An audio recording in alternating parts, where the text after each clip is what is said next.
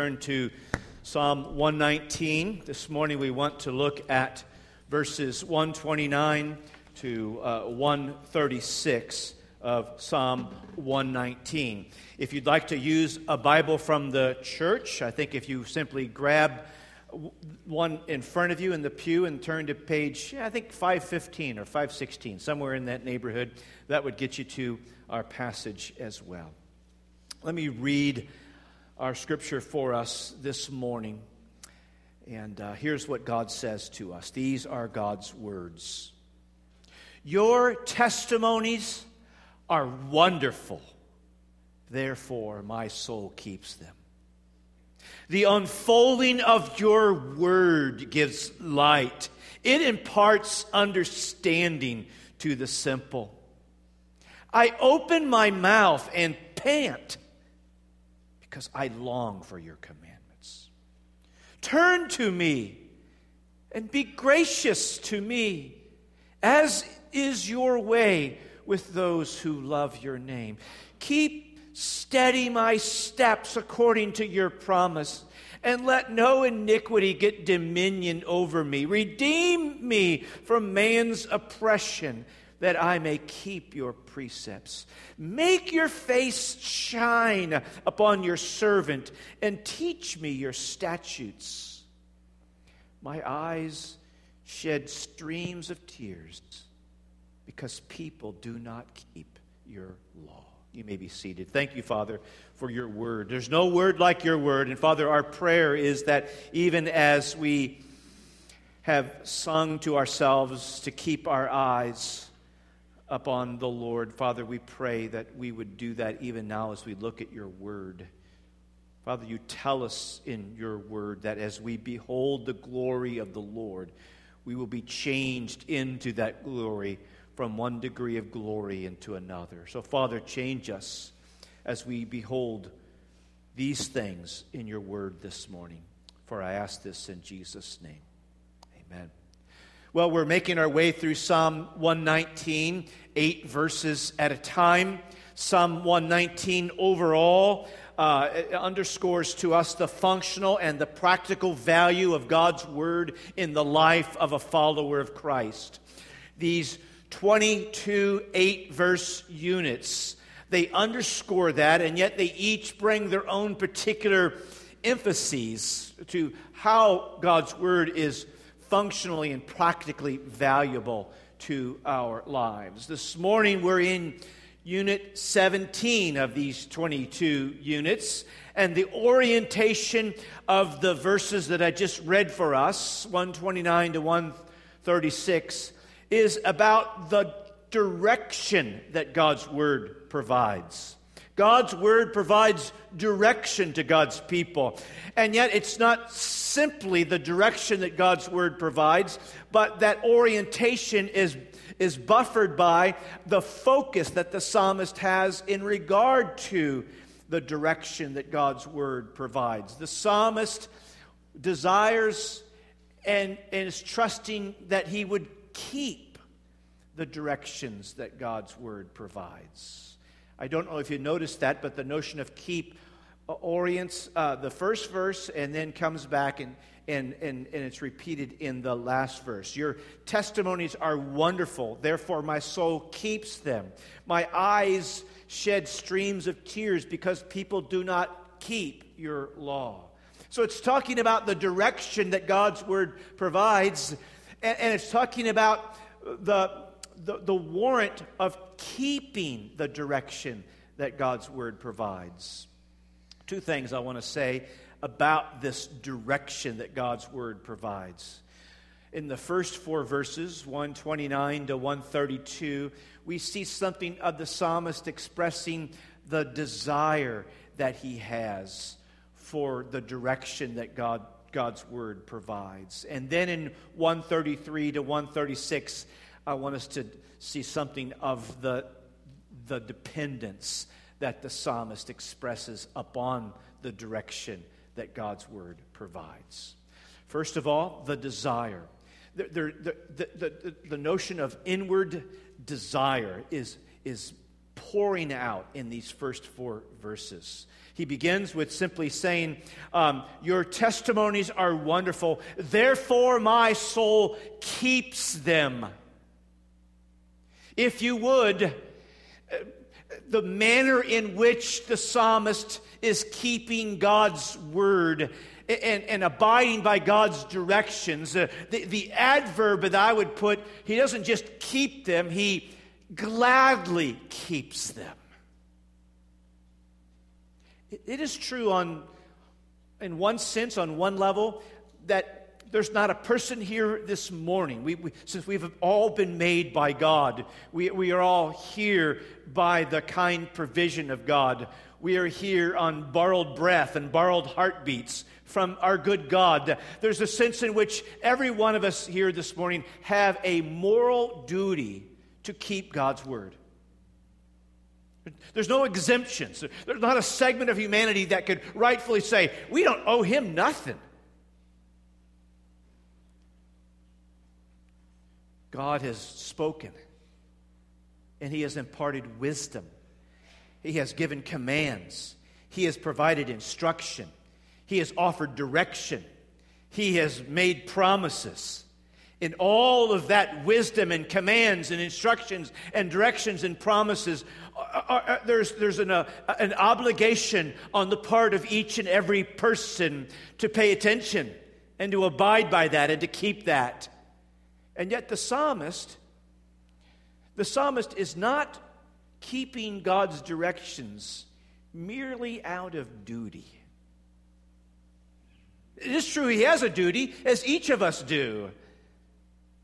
But he is doing it not merely out of duty, but out of desire. The psalmist is keeping God's directions because he wants to.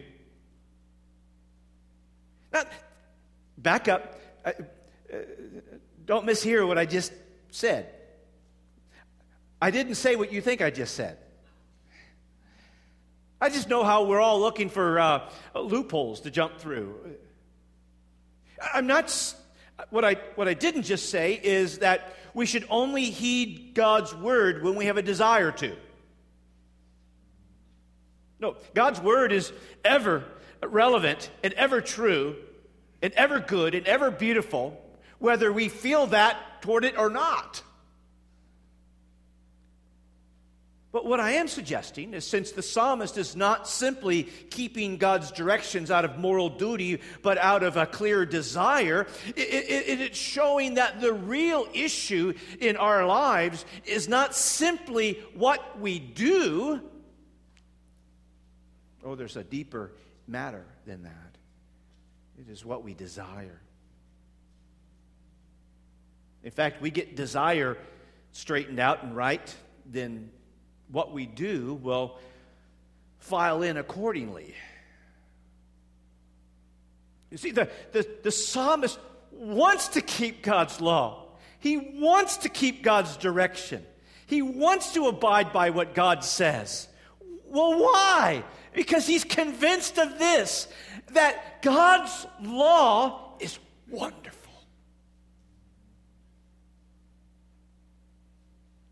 And he gives a couple of reasons. There's more than this, I would suggest, but, but we only have so much time this morning. In verse 130, uh, he, he, he gives a, a sense for, well, why does he think it's so wonderful? What's so wonderful about God's word? The unfolding of your word gives light. There's our sense of direction there.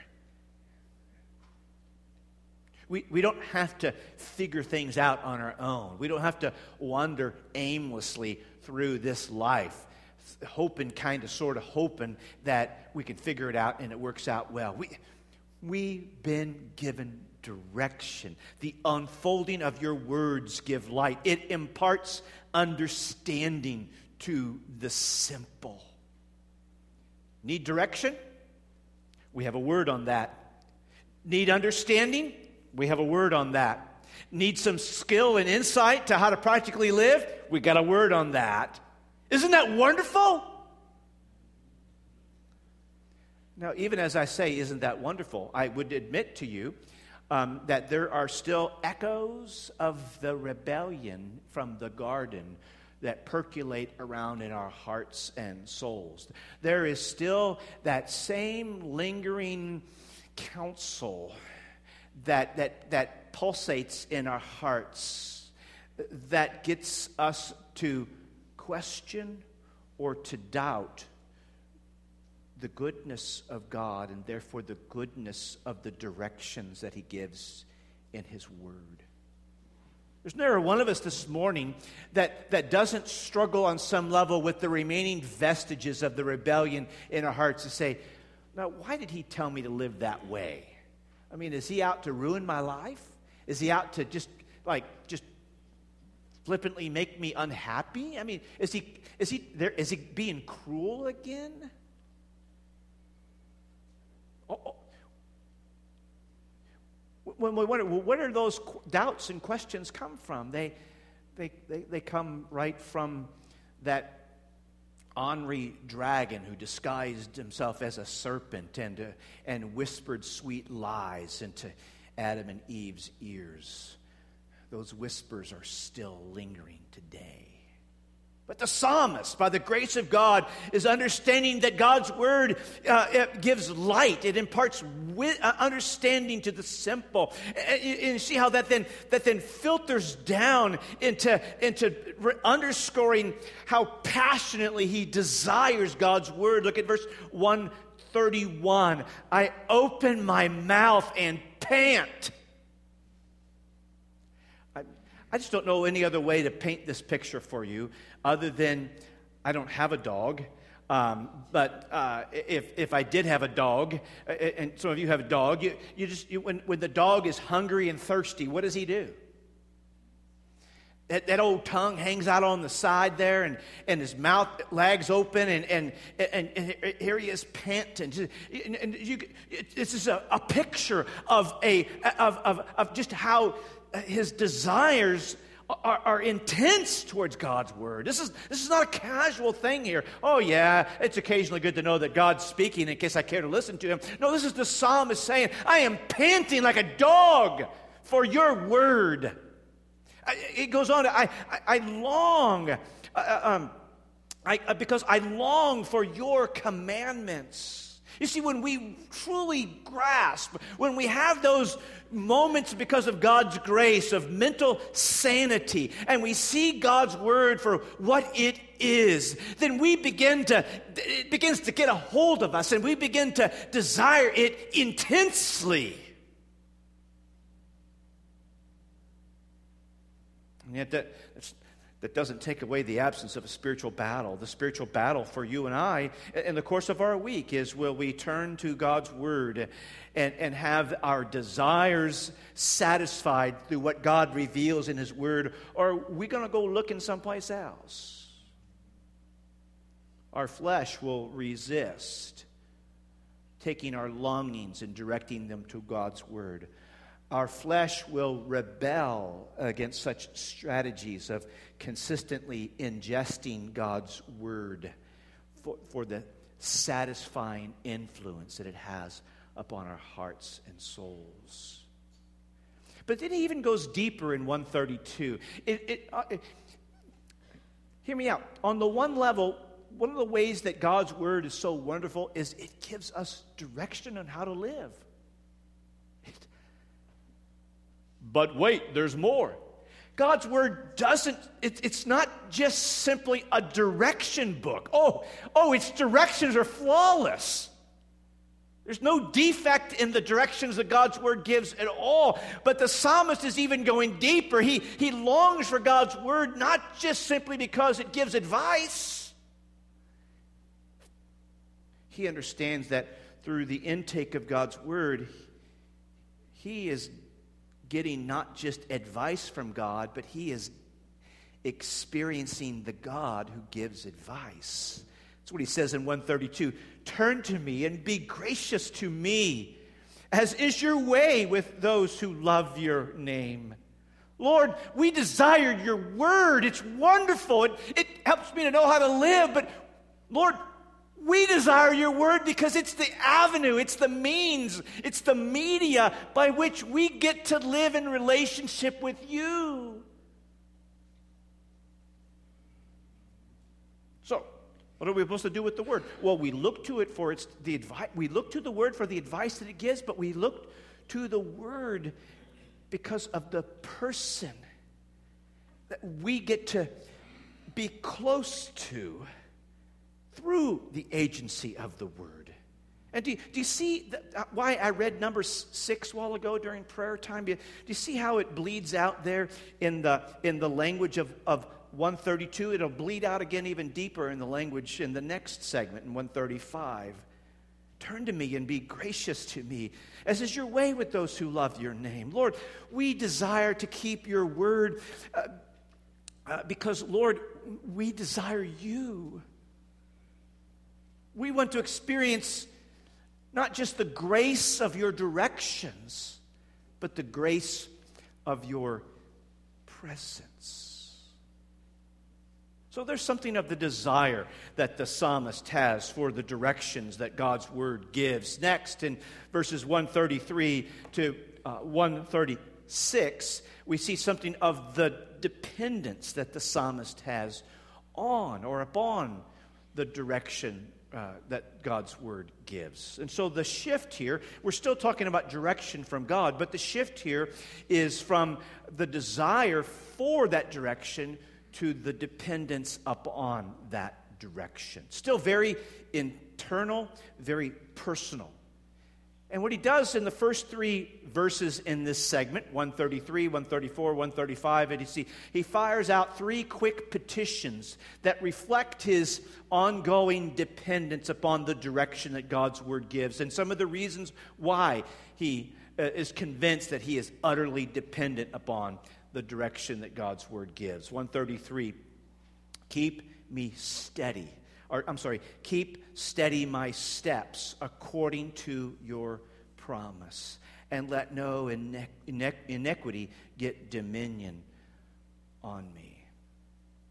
Now, now, drawing from the imagery of directions, just in a sense, the picture he's painting in verse 133 is he is, he is on a path heading somewhere. And really, what he's saying in, in 133 is, Lord, keep me on this path. Give me the grace to stay on this path. The psalmist knows the dangers that lurk on the path of following the Lord. the psalmist knows that some of those dangers that lurk on the path of following the Lord is dangers from within. Do you realize that you and I have saboteurs? Within us. We, we don't need much help from the devil or the world to, to get off the path of life. We, we, we perfectly have what it takes to get our own self off the path of life. And so that's why he's praying, Lord, keep steady my steps. Lord, Lord, Lord, I can't keep my own steps steady.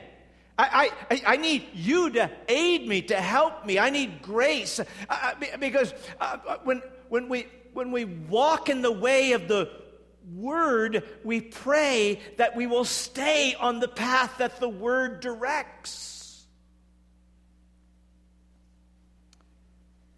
We are still prone to stumble. We are still prone to wander. Let no iniquity get dominion over me. He prays another prayer in 134 Redeem me from man's oppression that I may keep your precepts. Whereas maybe in 133 he's saying something along the lines of, with the direction your word gives, Lord, help me to stay on that path. What he's saying perhaps in 134 is, Lord, in the path that you have provided, oh, I, have gotten off that path. Lord, give me the grace to return back to that path.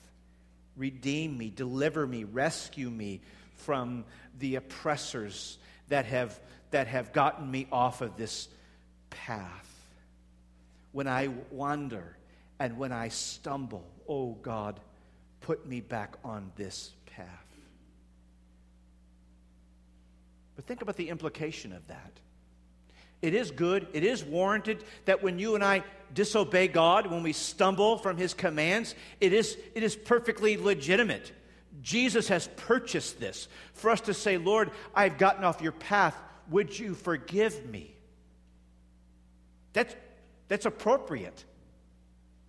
But he's doing more than saying, Oops, Lord, I got off your path. Sorry.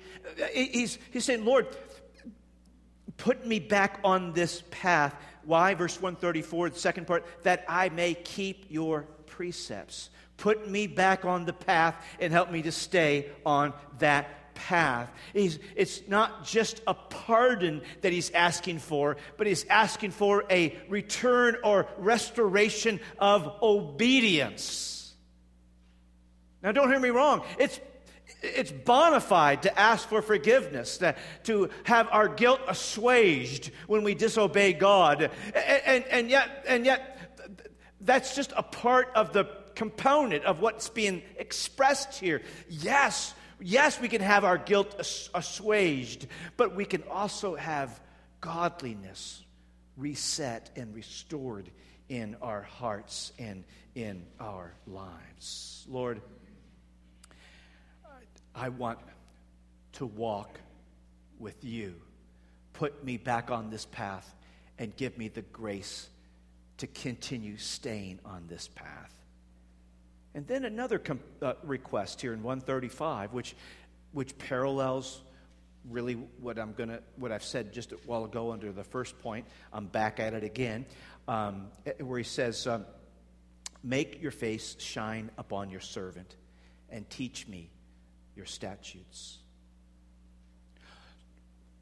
And since if he said in 134, "Lord, help me to stay on your path," In, one, in 133. In 134, he said, Lord, put me back on your path.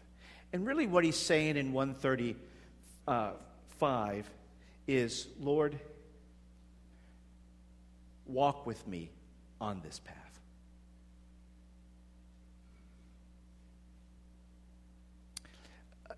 Again, the scripture is rich with wisdom for how to live, how to make good decisions,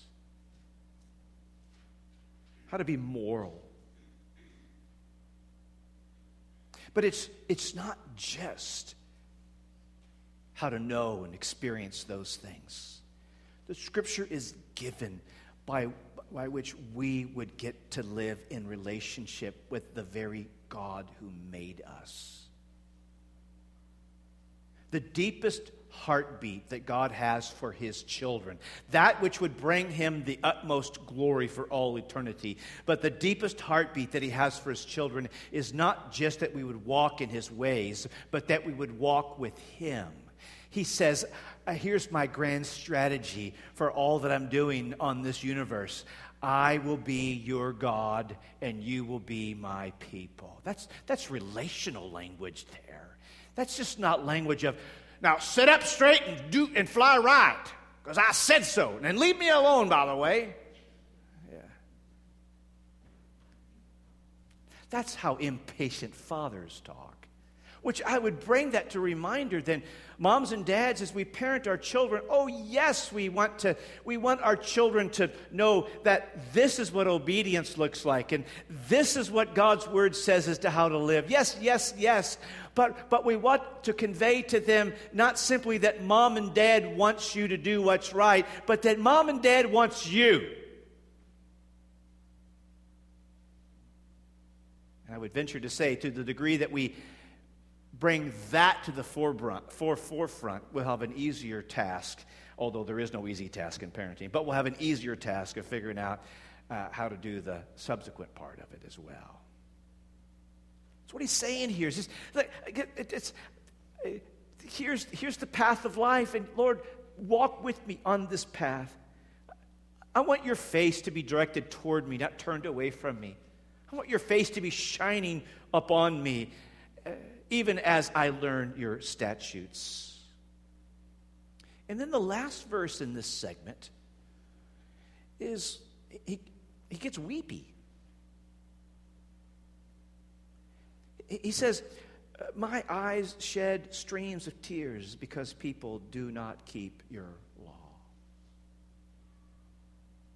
He, he turns from expressing his own desire to keep God's law and, and, and expressing his own dependence upon the direction that God's law gives. And just for a moment, he turns and makes note of what others are doing. There's others who have no desire for God's law, there's others who have no dependence upon God's law. Their desire is simply for themselves, and their dependence is, is rooted in themselves. And for a moment, he weeps because they are the ones who are missing out. He is sad for them. Now, he's, he's, he's expressed other emotions up to this point in this psalm in regard to those who have no regard for God's law, who, do keep, who don't keep God's law.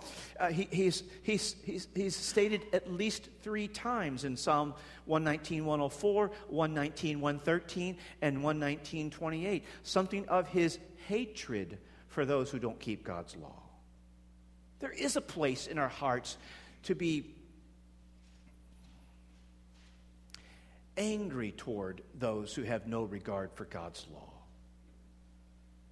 He even expresses in Psalm 119, 120 something of the fear that he has for them and for the terror, terrorizing judgment that awaits those who have no regard for God's law. But here in this passage, as he thinks about those who have no regard for God's law, it's not anger at this moment that is flooding his heart, it is sadness.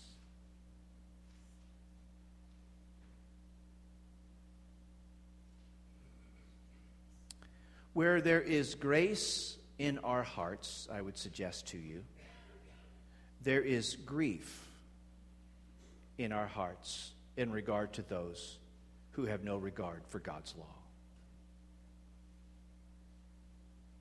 Yes, it's upsetting to see God's law spurned, to see God being dishonored by how people have no regard for God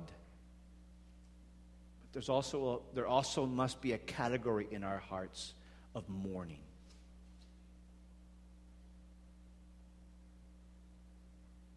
We, we mourn what has happened in our culture. We mourn that the leading cause of death in America is still abortion. And, and, and, yes, as we manage that in our own hearts, there, there's times when anger flutters up over that notion, and, and, and, and yet we ought to be a, a grieving people over that reality. The degrees untold of love lost because we think in life is an inconvenience. We ought to look at the craziness and the insanity of our culture, and there ought to be at least some modicum of category of mourning over what we see. Whether it's in the broader culture or whether it's even closer to home over people that we particularly know and love who have little or no regard for God's law. Yes, we get flustered with them. Why can't they see straight and fly right? But where is our mourning, our grieving for them? And, and, yet, even deeper than that, you know it's true. There's, there's levels and pockets of resistance, even in our own hearts, still, that has no or little regard for God's law. Where is our grieving and our mourning, even for the remaining vestiges of that gunk that still lingers and percolates around in our own hearts and souls?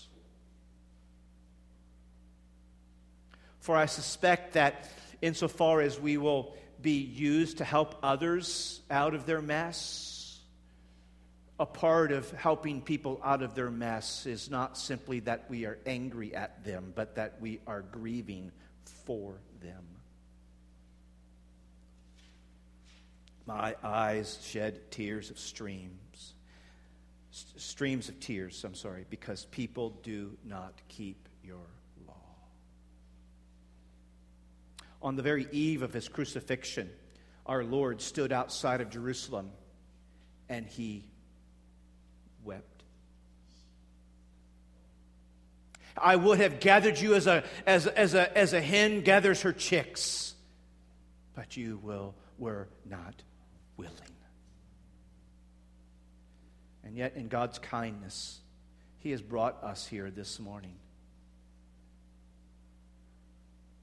He has brought us here this morning to hear something from God and to see something from our Savior, the world's only Savior, Jesus Christ, who this morning, as we've gathered here, offers us, extends to us an invitation that we would turn from ourselves and turn from our sins, that, that we would recognize that the path that's been clearly laid out for us in God's Word, we've not stayed on that path. We've rebelled against it. And yet God offers amnesty. He offers a fresh start. He offers a new beginning for all who look to Jesus. So turn to Christ. Turn to Christ. And He will take your tears of mourning over God's broken law, and He will impart His joy into our hearts. Father, thank you for your word. Father, we thank you that there is no word quite like your word. Oh, Father, it's precious to us because of your grace being real to us. Father, may it be noted of us, first of all, that we are your people who want to walk with you on the path that you have put before us.